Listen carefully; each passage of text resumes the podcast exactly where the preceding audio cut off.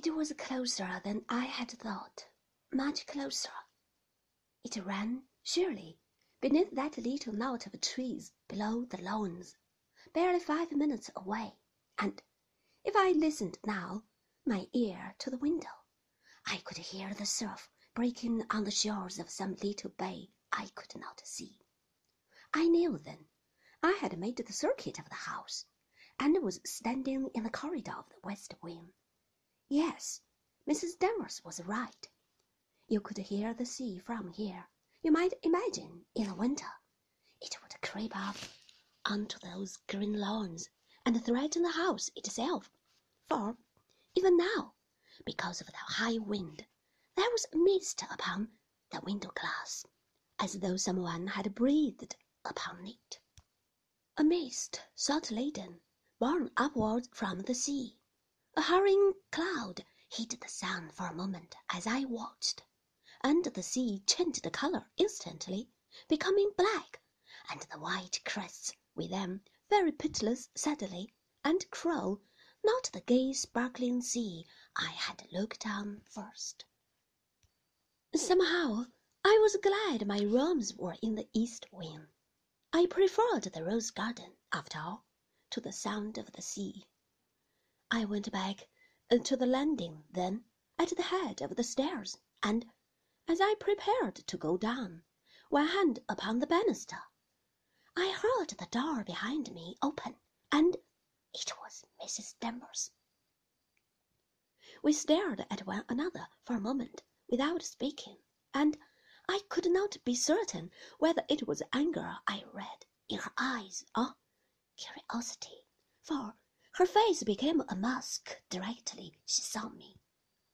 Although she said nothing, I felt guilty and ashamed, as though I had been caught trespassing, and I felt the telltale color come up into my face. I lost my way, I said. I was trying to find my room. You have come to the opposite side of the house, she said. This is the west wing. Yes, I know, I said. Did you go into any of the rooms? She asked me. No, I said. No, I just opened a door. I did not go in. Everything was dark, covered up in dust sheets. I'm sorry. I did not mean to disturb anything. I expect you like to keep all this shut up. If you wish to open up the rooms, I will have it done, she said. You have only to tell me. The rooms are all furnished and can be used. Oh, no, I said. No, I did not mean you to think that. Perhaps you would like me to show you all over the West Wing, she said. I shook my head. No, I'd rather not, I said. No, I must go downstairs. I began to walk down the stairs, and she came with me, by my side, as though she were a warder, and I in custody.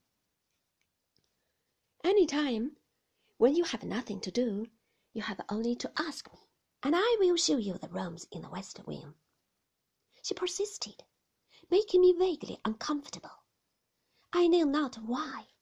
Her insistence struck a chord in my memory reminding me of a visit to a friend's house as a child, when the daughter of the house, older than me, took my arm and whispered in my ear, I know where there's a book locked in a cupboard in my mother's bedroom. Shall we go and look at it?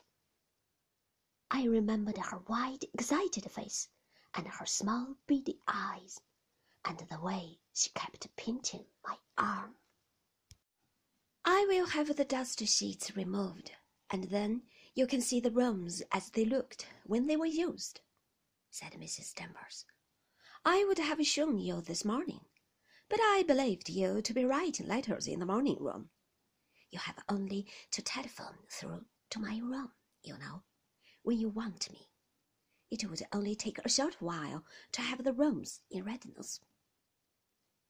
We had come down the short flight of stairs and she opened another door, standing aside for me to pass through, her dark eyes questing my face. It's very kind of you, Mrs. Danvers, I said. I will let you know some time. We passed out together onto the landing beyond, and I saw we were at the head of the main staircase now, behind the minstrel's gallery. I wonder how you came to miss your way, she said. The door through the west wing is very different to this. I did not come this way, I said. Then you must have come up the back way from the stone passage, she said. Yes, I said, not meeting her eyes. Yes, I came through a stone passage.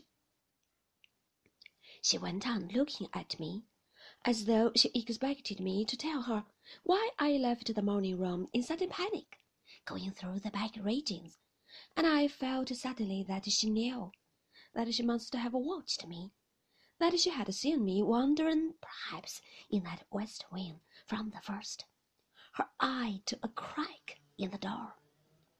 Mrs. Lacy and Major Lacy have been here some time, she said. I heard their car drive up shortly after twelve. Oh, I said, I had not realized that.